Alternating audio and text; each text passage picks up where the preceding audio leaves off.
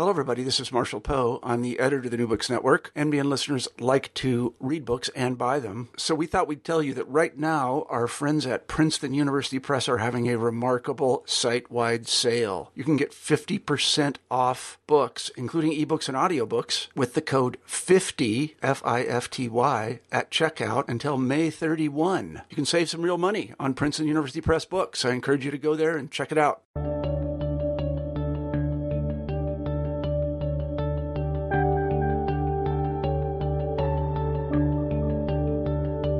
Hello, everyone, and welcome back to New Books in History. I'm Mark Klobas, your host for the channel. Today I'm talking with Eric Ash about his new account of the draining of English fens during the 17th century, entitled The Draining of the Fens Projectors, Popular Politics, and State Building in Early Modern England. Eric, welcome to the show. Thank you very much, Mark. I wonder if you could start us off by telling us something about yourself. Well, I am a professor of history at Wayne State University. Um, I was actually trained in history of science and technology, uh, but I was hired to be a British historian, which is where my research specialization is. Uh, and so I've been sort of straddling a bit of history of science and technology, a bit of uh, British political history, and with the current project, I've been getting more involved in social history and environmental history in particular. So uh, it's a, it's it's been an evolution for me along the way. It's interesting how so many of those things come together in your book, and that's one of the things I found very fascinating about it as I read it was that you're, you're touching upon so many different dimensions that shape what maybe half a century ago would have been seen primarily from a political or a social perspective. But as you show in the book, it really does bring together a lot of different threads about uh, geoengineering, uh, under, you know, the relationship between man and nature. It made for a very fascinating read. Thank you. Um, some of the um, the books that I have found most useful by others, uh, historians like Steve Hindle and Tim Harris, uh, have. I, I think they would think of themselves in many ways as social historians, but I encountered them through an interest in political history, and I think there's been a lot of really good work done in the last couple of decades uh, that tries to tie in the the real lived experience of real life people who are also part of a political environment, uh, have to deal with a, a, national government, have to deal with local authorities, uh, and have to interact in the law courts. There's there's all sorts of ways in which normal everyday life and politics uh, intersect. That's as true today, of course, as it was in the 17th century. But I, I've really enjoyed the way the social history and the political history, uh, and also the environmental history, that the lived environment is a is a part of the story uh, and the way in which all those those elements have interacted. What brought you to this topic? What what led you to write this book? Uh, I was uh, doing my dissertation, finishing up my dissertation in 1999 or 2000. Uh, I was at Princeton University, and Tony Grafton was my advisor. Uh, my first, uh, my dissertation and first book project were were about um, technical expertise uh, the the um, the technical knowledge, the the ability to do things that most people were not able to do, and the way in which that interacted with the with the state, uh, the, the a monarchy in in Britain that was trying to uh, become more powerful, can get more control of both the people and also the environment, uh, to undertake larger projects than than would have been possible 100 or 200 years earlier uh, but needed to find people who had this rare knowledge. And that was really where my first project was coming from. And in the midst of that, Tony Grafton told me that when I was done with that, I might want to look into the the draining of the fens in the 17th century. He, he told me he thought there were quite a few sources out there. That turned out to be um, a, a, a, huge understatement. There's there's uh, tens of thousands of sources, uh, but also it dealt with very much these issues of technical knowledge and the the rise of, a, of an increasingly powerful nation state trying to shape its environment and make itself more powerful. Now. Uh, we've been talking about the fens. I was wondering if you could uh, start us off by explaining in, in uh, for a bit just exactly what they were and why it was that in the uh, 16th and 17th centuries, there was this concerted effort to drain them. Sure. Uh, the, the, so the Fens, um, capital capital F, the Fens, as a region in England, is a uh, an area of about 1,300 square miles near a bay uh, called the If you look at a map of Britain, uh, you find London, and then there's a big lobe of um, East Anglia that sticks out to the to the northeast of there, uh, and then East Anglia kind of wraps around in a little um, a bay, and that bay is called the Wash. And once upon a time, the entire Fens would have been a, a um, part of that bay. Uh, it it's really just a giant river delta area. And so over centuries, uh, much of that bay silted up, partly through riverine silting and partly through uh, tidal silting.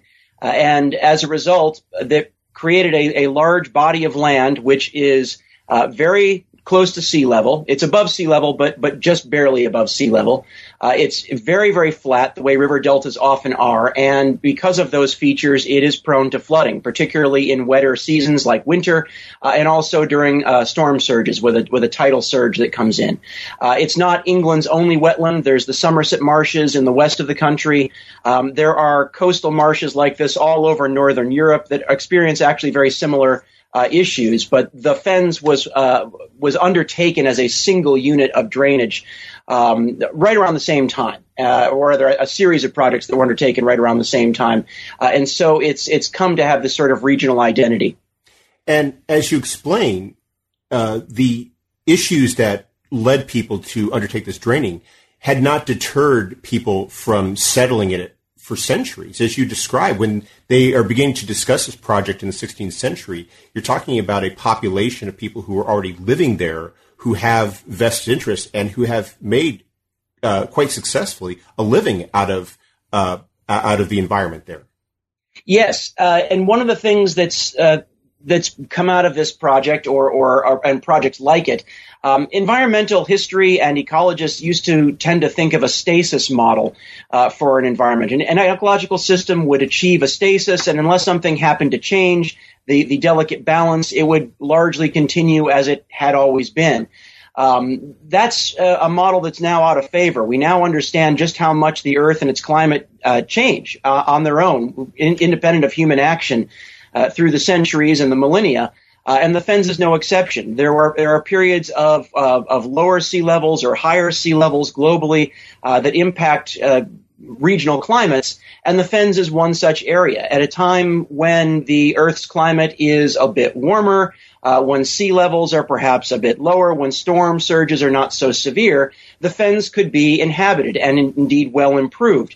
Um, at other times, they became a lot less hospitable. And one of the things that we now think is taking place in England in the 16th century uh, is that the medieval climate of the fens, which was relatively hospitable to human uh, habitation, was was worsening uh, with the advent of the Little Ice Age. Uh, there was a great deal of climatic upheaval in uh, in northern Europe and, and globally during that period.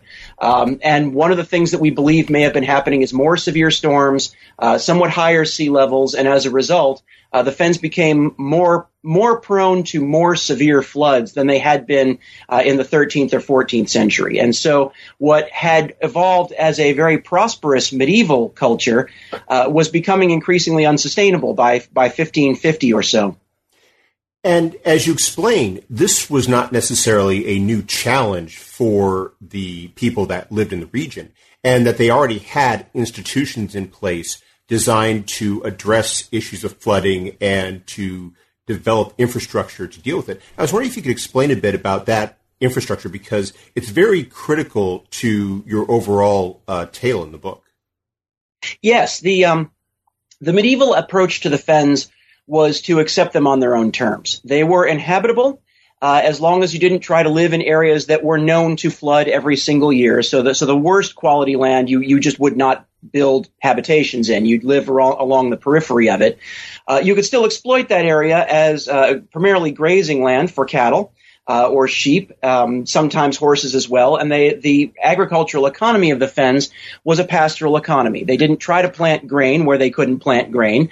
Uh, instead, they grazed livestock where the river flooding in particular, uh, every time the rivers would flood, every winter they would flood regularly. And that was inconvenient, but it was also fairly predictable. You knew about when the floods were going to arrive, about how bad they'd be in, a, in an average year, and about when they would recede.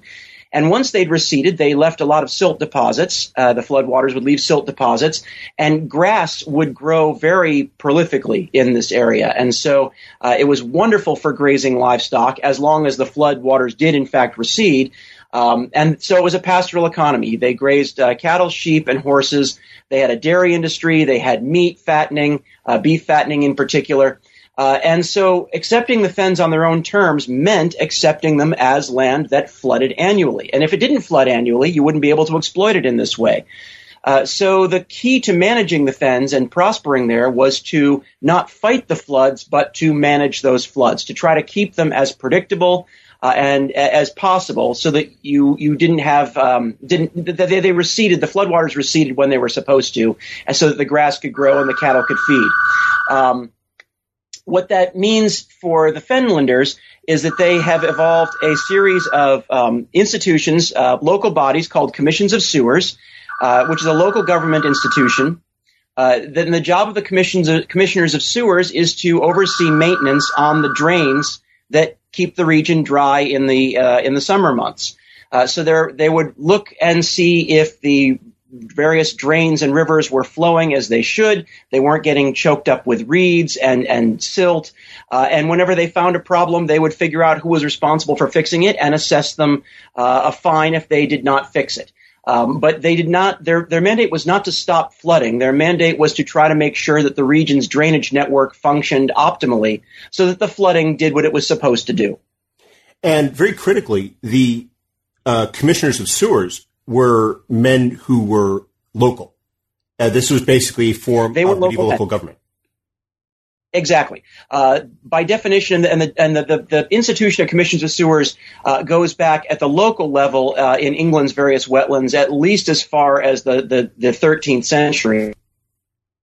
Um, but when they, even as they became more institutionalized, more formalized, and the, the crown, the medieval English crown, was was granting commissions of sewers, they were understood to be local bodies. Uh, you you would you were required to serve if you were named to a commission of sewers, but only in your own county.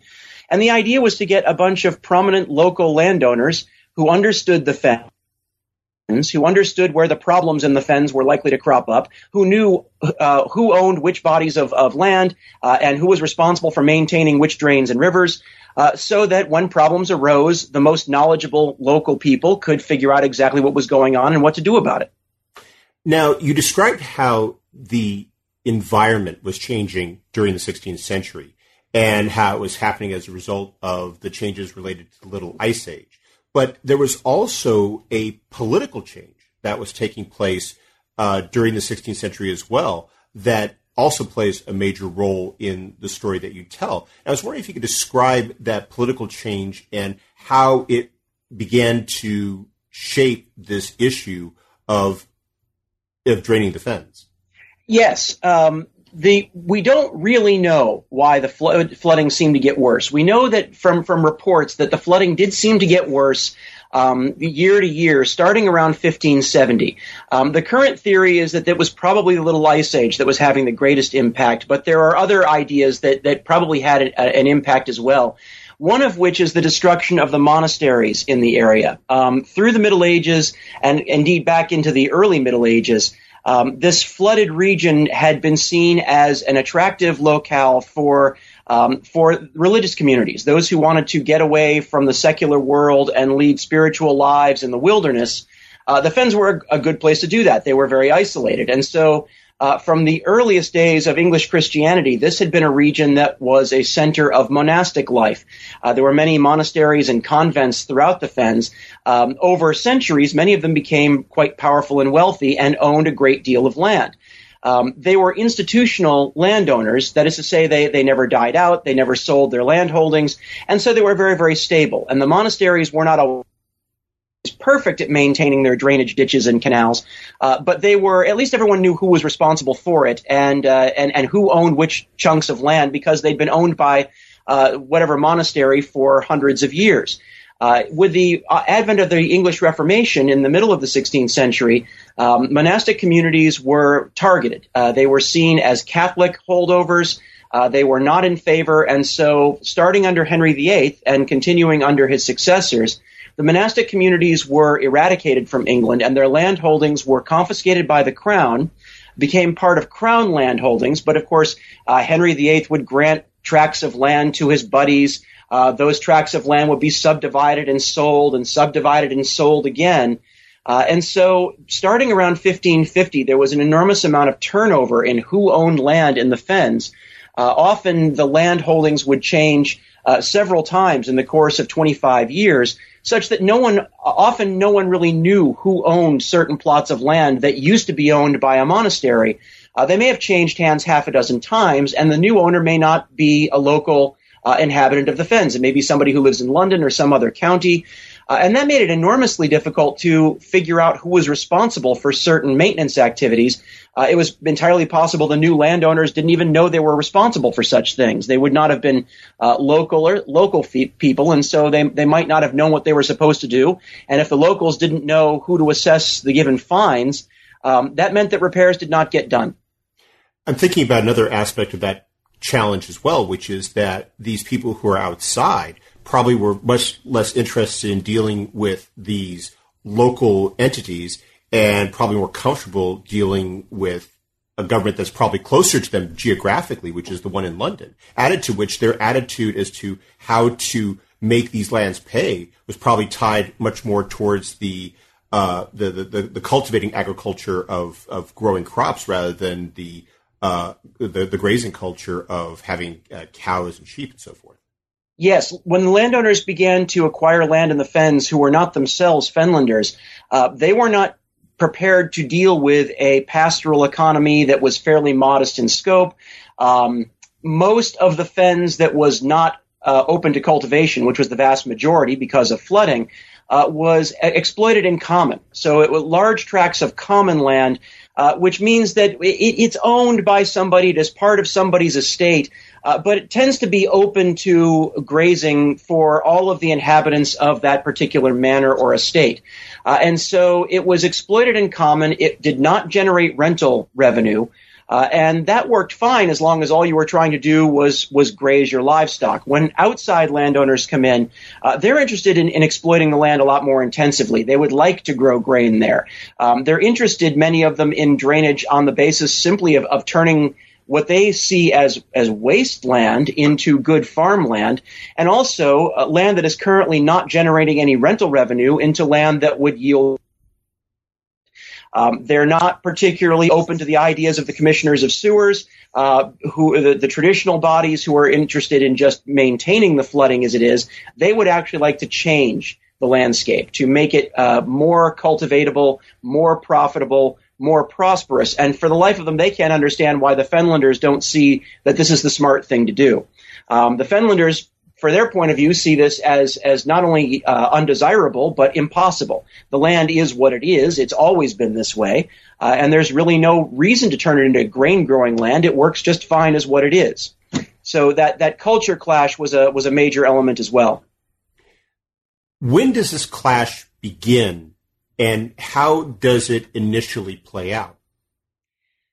Well, according to what I'm arguing in the book, and, and others might not have the same interpretation, but I believe that the, uh, the, the, the push for drainage really begins in the 1570s. And the reason initially is that the condition of the fens seems to have been getting worse starting around that time. And what makes me say that is that the Privy Council, uh, the chief body of advisors to the, the Queen, Queen Elizabeth at that point in time, um, they had to run, we're talking about maybe two dozen men who had to run the entire kingdom and its foreign policy. Um, so these are very busy people with an awful lot on their plates, and yet from 1570 onward, they become very preoccupied with issues of fenland drainage. Um, we we know that there were worse incidents of flooding than there had been in in time out of mind. Uh, the Privy Council became very interested in helping to uh, to manage local drainage affairs in the fens, uh, and what they found was that these commissions of sewers, who are uh, very local bodies, they often were responsible for very small plots of land that that each commission would would be responsible for only its local area. Um, but the region was breaking down. And so you have all of these local interests that are incapable of working together around a regional solution. The Crown steps in through the Privy Council to try to negotiate some, uh, some settlement to all of the many disputes, but they always fail. Uh, they, they cannot get the local commissioners to agree and work together.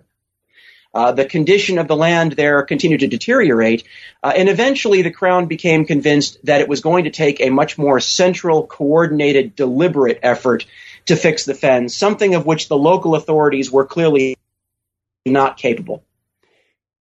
One of the things I found very interesting about reading your book is the degree to which there are certain issues at play here which are very similar to discussions that you hear in uh, contemporary uh, culture today. On one level, you have this as a clash between local uh, rule versus central government, but you also have this other dimension, which is these uh, individuals who come in and they have these schemes for draining the land, and it's basically private enterprise uh, that that these these projects that uh, that are uh, that they're proposing, but they're ones that are hoping to harness uh, central government to override these local objections, which you, you can tell from your account they get increasingly frustrated with. It's like this person complains, they might address that, then this person complains. After about the 20th or 30th complaint, it seems like they're, they're at a point where it's like, why don't we just have somebody tell them what to do?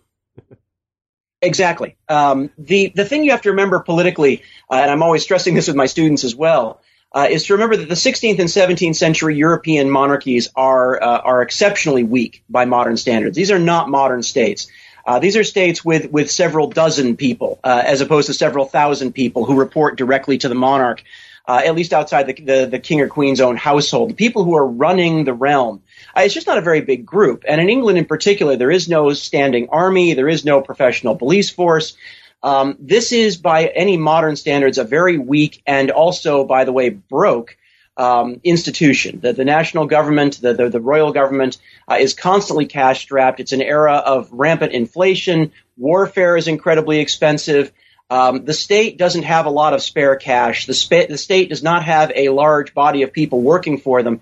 And so the Tudor state was very into privatization. Um, if they could find some private individual to pay for something that they wanted done, they were perfectly happy to cut a deal with that person, uh, such that uh, they would somebody would undertake a project like draining land at the, their own expense. Uh, and the state would reward them with a share of the drained land, uh, and then, the, but the, it would cost the crown nothing. And this was viewed as a win-win. Um, the, the person who undertakes the drainage uh, in the parlance of the time, they were called projectors, uh, people who introduced the idea of a project, who proposed a project to the monarchy. Uh, these projectors would undertake whatever it was they, they said they were going to do, and there were dozens of different kinds of projects uh, at their own expense. The crown would uh, yield any benefit from that uh, and would give a share of those profits or gains to the projector. Um, in the case of draining the fens, this was seen uh, the Crown could settle a long-standing troublesome issue and improve the, the lot of the entire Commonwealth. A projector would become a wealthy landowner, but only after they'd successfully drained the land. And the people in the fens who had to give up some of their land to the projector, well, they would have less land to work with, but it would be much higher quality land. At least that was the theory. Uh, so the Fenlanders would live on better land, the projectors would be well rewarded for their efforts, and the crown would be uh, would be yielding higher revenues. Of course, the crown is a large landowner in the fens as well, so their lands would also stand to be improved. Um, that was the theory. Um, the problem with projectors is that it, it, they were seen by many, and rightly so, as frauds and charlatans um, and and imbeciles, uh, people who uh, had pie in the sky theories about what they could do. Many of them didn't make sense. Many of them were obviously impossible. Um, they had a very dark reputation in many circles, not least among uh, some crown advisors. Uh, and though many of those projectors, not least among them uh, drainage projectors in the fens, um, were among the most troubling. Um, they they claimed they could could completely transform the landscape uh, at next to no cost to anyone. Uh, and many folks in the fens and elsewhere were skeptical, but the crown saw saw it as a good deal. How did the locals fight back when they opposed what it was that the crown and these projectors were proposing? Well, initially, the crown takes a, uh, a soft approach. Under Elizabeth and her successor, King James I, uh, the crown wanted to not force anything down people's throats. Uh, both Elizabeth and James preferred to govern through consensus. Uh, they like to get everyone on board on the same page. Uh, and so the idea was to pass laws that would enable projectors to come in and uh, reach contracts with local landowners um, to drain land in return for receiving a share of it. Uh, they expected the Fenlanders would love this idea. It turned out the Fenlanders were not very enthused about the idea. They they saw no problem and certainly didn't want to give away up to a third of their land to have want that in the first place. Uh, and so the crown under Elizabeth and James, it, it's a story of, of many failed projects. Um, James, in fact, tried to undertake the drainage himself on more than one occasion as the as the lead projector, thinking that the king would have credibility to to um, to bring the Fenlanders into line. Uh, but we see the local authorities, these commissioners of sewers, they're not terribly uh, enthused about this idea and they're able to use their institutional authority as well as their their command of local knowledge and conditions uh, to stymie just about every project that came their way. If they were not interested, they had ways of making sure that uh, the projectors didn't get anywhere. And so the the first few chapters of my book are about um, various crown efforts to uh, bring the Fenlanders on board with drainage projects, which the Fenlanders uh, steadfastly refuse uh, to partake of.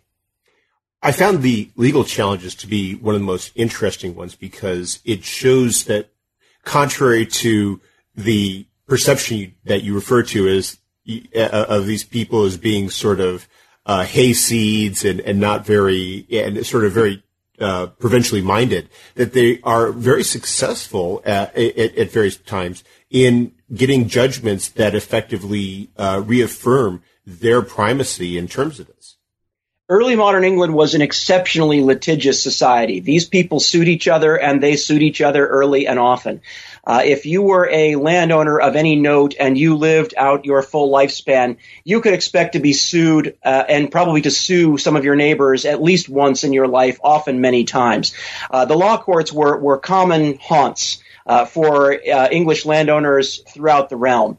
Uh, and so one of the ways in which the Fenlanders sought to protect themselves from drainage projects they didn't want, uh, particularly those in which the crown was trying to um, to use a little stronger approach in compelling them to go along with the drainage project uh, was they would sue. They uh, they would sue the, the law courts. Uh, Fenlanders who didn't appreciate that their commissioners of sewers were not putting up enough resistance might sue the commissioners. Um, some of these court cases actually made it made it quite far uh, in in the legal system. Such Coke, who during the 16 teens began to be um, concerned at what he saw as a growing pattern of uh, potentially royal abuse of power. Not necessarily the king abusing his power, but royal ministers who were uh, who were abusing the authority that they'd been given. Uh, he came to see the commissioners of sewers as one such group. Uh, whenever a commissioner of sewers uh, was interested in pursuing a drainage project and would try to compel local local inhabitants to go along with it. Um, some of these lawsuits eventually came before Edward Coke, and he eventually uh, tried to completely subdue the commissioners of sewers um, to take away a lot of their power because he saw it as the sign that the royal government was becoming too strong and, and was indeed overstepping its authorities. Um, in the end, the crown wins that fight. Uh, the, the, the court of chancery overruled uh, Coke, and you you have a, a legal battle that ends up with the crown and its advisors declaring that the commissioners of sewers can effectively act as they please. Uh, as long as they're working within due process, their authority in drainage matters is all but absolute.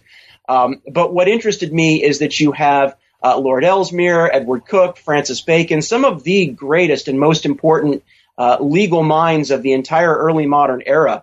Uh, we're actually talking about draining the fens. Uh, that, that was that was one of the things that I really liked about that chapter was it showed that this was a live issue uh, at every level of, of government and legal concern.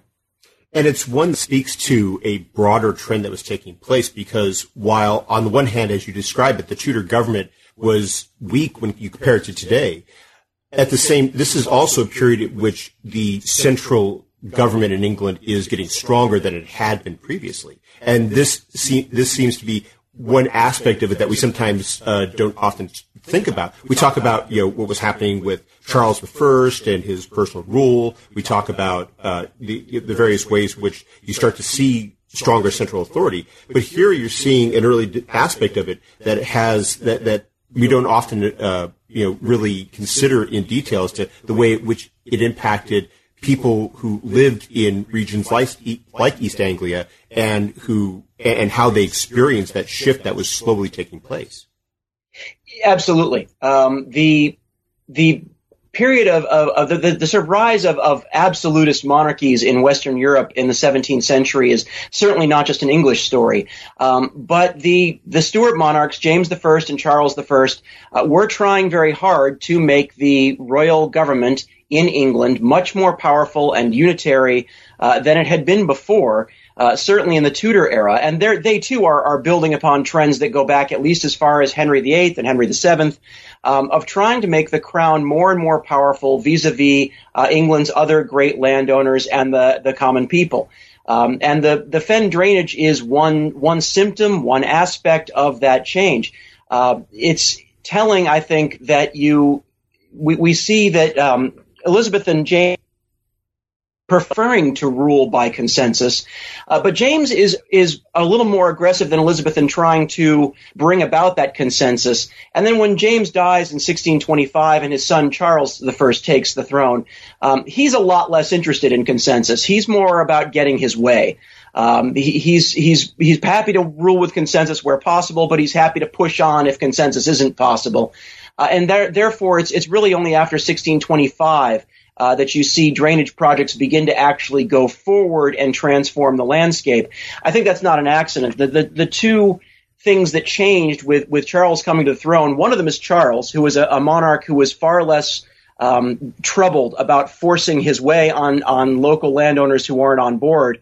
Uh, but also, uh, Charles began to work very closely with a drainage engineer from the Low Countries named Cornelius Vermuyden, which gave him a source of knowledge and skill and expertise uh, that what that stewards. Uh, with Vermuyden on his side and drainage engineers like him, Charles had to rely a lot less on his commissioners of sewers uh, and could work around them and get around their opposition uh, when they stood in the way.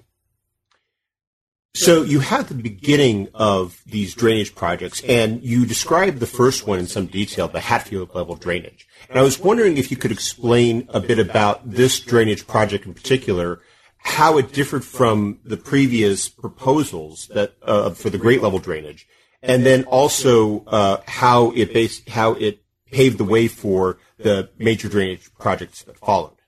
Yes, um, I, I, I I hemmed and hawed a great deal as I was researching this book about uh, exactly which drainage projects I should focus on, and if I should focus on just one or or all of them, or or uh, in the end, I decided on just two. Um, I, I, talked about the Great Level Drainage, which was the, the largest single drainage project that, that England had in the 17th century, about 350,000 acres total. Uh, and the other one was the Hatfield Level Drainage, uh, which was much smaller, only about uh, a, a, fifth the size, maybe 70,000 acres total, uh, perhaps even less than that. Um, Hatfield level is interesting. It was not contiguous with the Great Level. It was in a different part of the fens. And as I say, it was much smaller, but it was the first major drainage project of anything like that scale that went forward and actually did change the landscape um, at the level of tens of thousands of acres. Uh, and it was also, it became in many ways the prototype for later drainage projects. What was done at Hatfield level in the late 1620s is very similar, both in terms of the technological approach to how the land was drained, and also in terms of the political approach uh, to forcing these projects through against a, a resistant landscape and, and population. Um, Hatfield really provided the model. Uh, so what makes Hatfield level different uh, than the Great level in particular, first of all, it's smaller uh, which for the, the, prototype project was important. 70,000 acres was manageable um, to start out with. Uh, the other thing that was what was radically different was that uh, landowning patterns. Virtually all of the land in and around Hatfield level that they wanted to drain was part of one estate or another, all of which were owned by the crown. And so the crown in this rather rare and unusual instance did not have to coordinate or contract with any other landowners. Um, it was the king's land, and the king could do as he pleased with it to a much, much greater extent. Um, the land holding patterns, the, the people who lived on the land also had uh, a more tenuous lease system. They, they were not what they what we call freehold. Uh, for the most part, they, they were copyhold. Uh, there were more conditions on their leases of the land, and of course, their landlord is the king. Uh, which gives the king a much freer hand in forcing through a drainage project. So it was a, a perfect area in which to test some of these ideas, the, the, the, a perfect place to have the first drainage project, because the king had the freest possible hand in deciding what would happen to the land. Uh, and he was able to employ his drainage engineer, Cornelius Vermuyden. He was able to work around the commissioners of sewers who play very little role in the Hatfield level drainage. Uh, and it was much more of a, of a royal in-house undertaking. I was wondering if you could briefly explain the drainage itself. What did these projects ultimately entail, and, and, and what sort of effort was required to complete them? So Vermuyden's approach to draining land, and I should say that it was partially successful, Vermuyden's approach, uh, he uses much the same approach in the Great Level 20 years later, um, after Hatfield Level. Um, his approach has been controversial. It was partially successful. Engineers from the 18th century down to the present day have, have second guessed the decisions that he made. Uh, but whether, whatever their merit, his approach to draining the uh, the wetlands of England was to straighten the rivers uh, remember, these lands are very flat and very close to sea level. So the rivers that flow into them from the surrounding higher ground, what they call the uplands, uh, the, the minute these rivers get into the fens, they hit this flat land and they slow down and they meander through this river delta area. They drop all of their silt because when they slow down, they're carrying a lot of silt. The minute they slow down, that silt settles out. So the riverbeds are constantly becoming shallower. Uh, and that is why these regions are so prone to flooding. Vermuyden's approach in the fens, realizing that the area was already above sea level, something he hadn't had to deal with back in the low countries, um, was to straighten the rivers, to dig new razor straight rivers uh, that would flow toward the sea through the fens as as uh, directly as possible, and therefore take the greatest advantage of whatever limited gradient there was. The straighter the river, the faster it will flow in this uh, this region where it's never going to flow all that fast. Uh, he would then build high banks along the rivers so that in a time of, of, of surge, uh, the, the water would, would have something to hold it in. But he built these banks. He liked to build them back a, a good ways from the river itself, uh, and sometimes as much as half a mile back from the river itself, uh, so that when the flood water waters came, particularly riverine flooding, uh, the river would, would rise, but it would rise and also become much wider before it reached the banks. The idea was to keep the flooding within the river bounds as much as possible, uh, rather than spilling out into the countryside, where, of course, once once it overflows those banks and it hits the, the very flat countryside, uh, the entire region is going to flood. So straighten the rivers and embank them and put the banks back a ways uh, from the river itself to give it room to expand. Um, that was Vermuyden's approach in the Hatfield level, and it was more or less the approach he took in the Great level as well. Now, these projects you described take place over the course of a half century and more, and they occurred during perhaps the most tumultuous period in, in English history, which is the Civil War and the Commonwealth. And as you described, that these projects uh, is that the locals who never really seem to completely surrender to them were trying to take advantage of those events to open up new means of fighting back against these drainage projects. Yes, uh, the Fens are a scene, uh, particularly the Hatfield level, are, are scenes of considerable violence um, during the Civil War period, and interestingly, before the Civil War period as well. Um, Hatfield level had uh, had one per- one area in particular called the Isle of Axholme. Um, it was a bit of, of, slightly higher ground in the midst of this this flooding region. Um, their land was just fine, and the their land did not require any draining. They were they were most militantly um, opposed to the draining of the Hatfield level. Um, they also had a medieval charter that that a, a landlord had given them hundreds of years earlier, declaring that their land would never be drained and improved against their will. Uh, so they have a very strong legal case. Um, they try to have recourse in the courts, but under Charles I, uh, their their law cases are, are thrown out or are stymied. They have no recourse uh, through the law. And so that is when the violence begins. Uh, the Fens had not experienced a great deal of uh, rioting or violence before the 1620s, but in the 1620s, you start having some serious rioting take place. Um, particularly in Hatfield level first, and that's not surprising because it's the first drainage project. Uh, and the riots are actually very severe. Uh, early modern riots in England are are almost a, a social safety valve. Um, they they take place most commonly around issues of enclosure of common lands and also around the price of grain. Um, the the sort of bread riots and enclosure riots rarely do they target people. They're almost always targeted at property or, or, or vandalism, what we would maybe call vandalism today. Uh, but the Fenland riots, having to do with with anti drainage riots, actually are among the most violent uh, riots of the era. They they often did target people. Uh, workmen were beaten. There are there are stories of workmen and rioters being killed in some of these riots, uh, and that's highly unusual for for rioting of this type. And that's all in the 1620s and into the 1630s, uh, before the Civil War even takes place. Um, once the, the actual shooting starts, as, as relations between Parliament and the, the monarchy break down completely in the early 1640s, um, some of the earliest violence in the war takes place in the Hatfield level. As the Fenlanders immediately seize the initiative, uh, they destroy some of the drainage dikes. They into the into the land, so the land becomes flooded again. And their their excuse for this is they they wanted to prevent a royalist army from marching through. Um, but it's quite clear that that as much as they might be interested in that, they're also quite interested in taking back land that they still believe is rightfully theirs uh, and restoring their way of life within it. So they seize this initiative, and then you have this change of government. One of the things I thought was interesting about your description of their uh, of, of how the debates went forward during the Commonwealth period is how both sides tried to appeal to different aspects of the Commonwealth's uh, ideology, if you will. The, the uh, how they oftentimes were trying to try to find the argument that would best appeal to either advance the project irrespective of the government or to shut it down, taking advantage of the changing government. Yes. Um, once uh, very little of drainage activity takes place during the war years, of course, because they're fighting. Uh, once the king is defeated and finally executed in 1649, uh, and you have the interregnum, the the period, the 11 year period between the death of the execution of Charles I and the restoration of his son Charles II in 1660.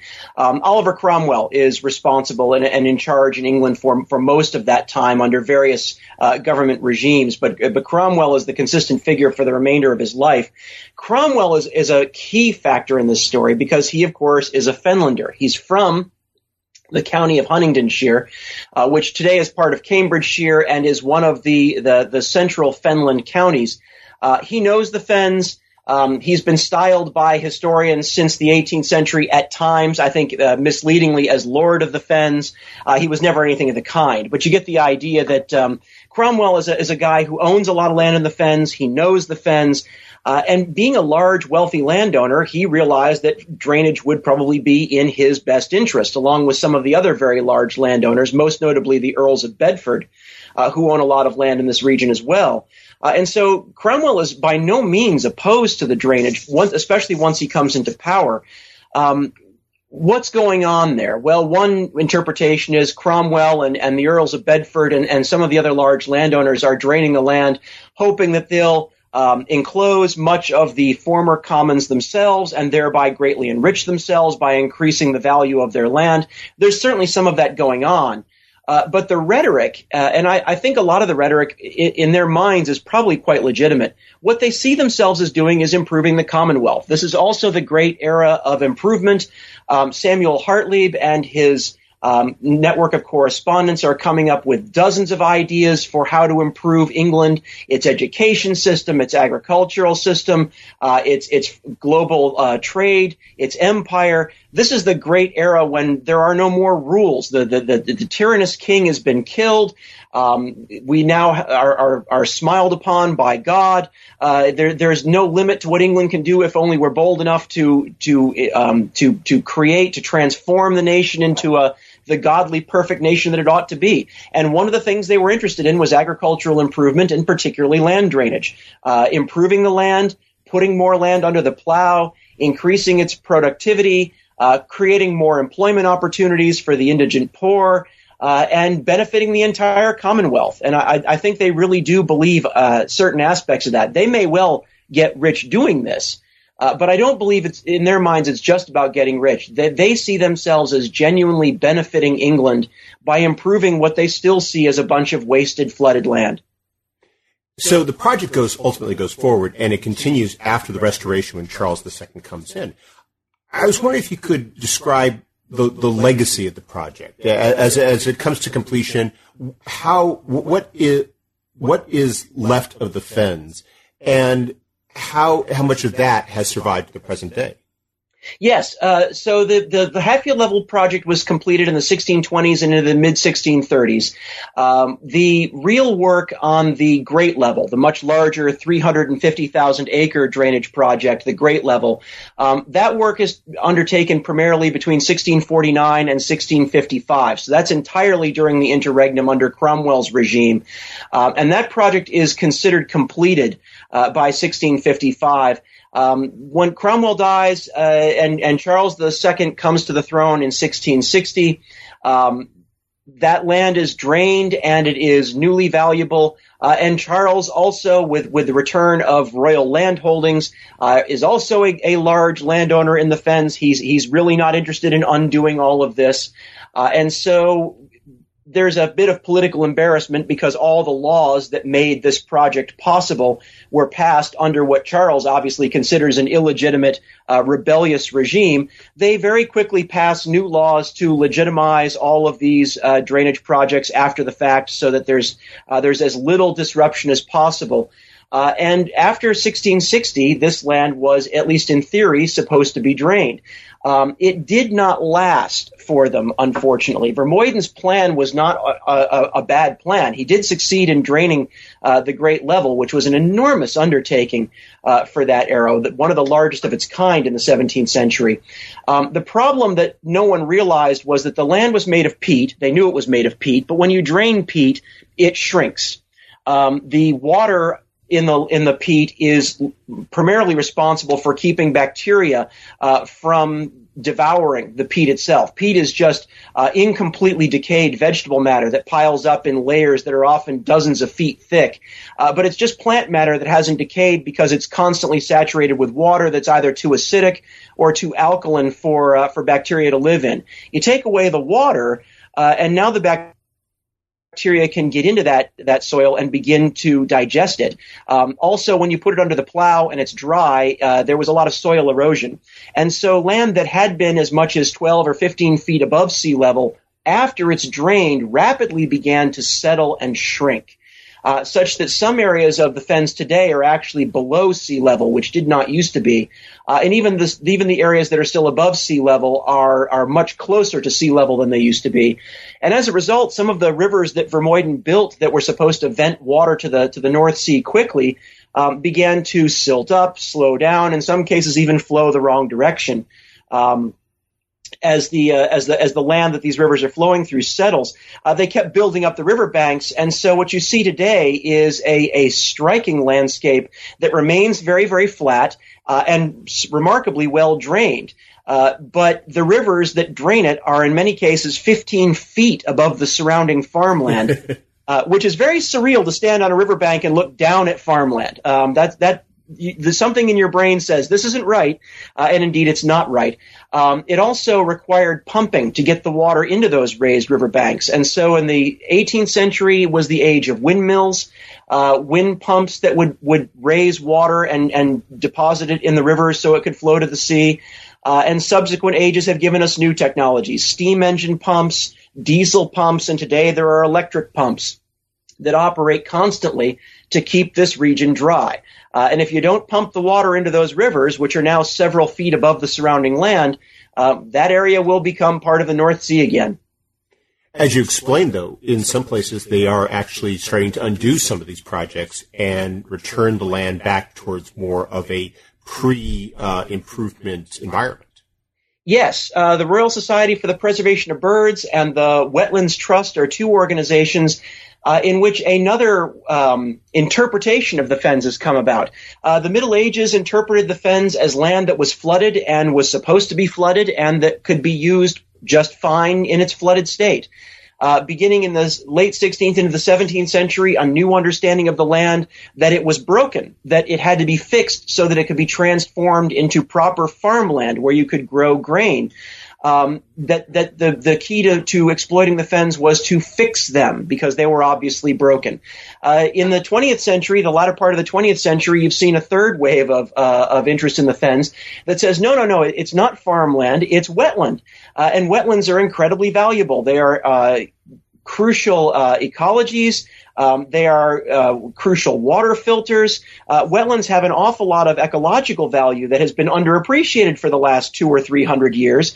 Uh, and so there are various organizations that have been purchasing farms uh, and literally reflooding the land, reclaiming it as wetland uh, which takes very little time, by the way, and as little as five years. Once you let the water return, uh, it doesn't go back to being what it was at, at, the height of the, the medieval fens because there's been too much change. The land has settled, among other things. It's now a lot lower than it used to be. Uh, but very, very quickly, wetland plants come back, and with the plants come the birds, uh, such that you uh, a, a, a, land that looks like a wetland, looks like it might always have been a wetland, but that 30 years ago was probably a farm. Uh, and there are now hundreds and hundreds of acres that have been recovered this way, and they're they're purchasing more all the time. Well, we've taken up a lot of your time, but before we go, could you tell us what you're working on now? Uh, yes, I, am taking a little break uh, in between uh, big book projects. Um, I'm, uh, but my, my next project I, am thinking will probably be about Ireland. Um, the Fens were seen, even at the time, in some ways, as a dress rehearsal for Ireland. Uh, the 1590s and the and onward throughout the 17th century are also a period of the English conquest of, of Ireland, um, in which the English not only conquered Ireland as a, a hostile foreign power, uh, but also saw that the only way that they would be able to pacify it, from their point of view, was to colonize it. Uh, so you have efforts to put large plantations of English Protestant settlers like Ireland, um, which is hostile from a political and religious standpoint as far as the English are concerned, but is also a hostile environment. Uh, Ireland has its its bogs and its fens, uh, and and is therefore uh, in need of this, from the English point of view, in need of the same kind of, of, of repair and transformation that the Fens were in need of. Uh, it, it, Ireland is in some ways a tabula rasa, uh, where the English can work on an even larger scale some of these transformations that they've employed in the Fens, and they can actually do so with a much freer hand because. Um, even if the Fenlanders were, were railroaded out of court and were, were put down by military force, they were still freeborn Englishmen. There was only so far that you could you could push them, so many rights you could violate. Um, the Irish, the English have far fewer compunctions. Uh, they're they're Celtic, they're Catholic, they're rebellious, uh, and therefore pretty, pretty much anything the English want to do in Ireland, as far as they're concerned, uh, is only going to make the place a better place. Um, obviously, the Irish uh, have a have a very different point of view about this, um, but I'm I'm interested in, in in moving not just not just land drainage, but on on English efforts to um, control um, ameliorate, transform, exploit the Irish landscape as well as the Irish people that they found living there. Uh, their perception of it as a broken place that, that needed English ingenuity and Protestant religion to fix it, uh, and the Irish efforts to resist uh, that, those incursions. So that's it, it, in some ways the people at the time saw the Fens as a a trial balloon for. For, for a much larger Irish project. Uh, in some ways, that's the next logical place for me to go as well. Wow, it sounds like a fantastic project. I best of luck with it.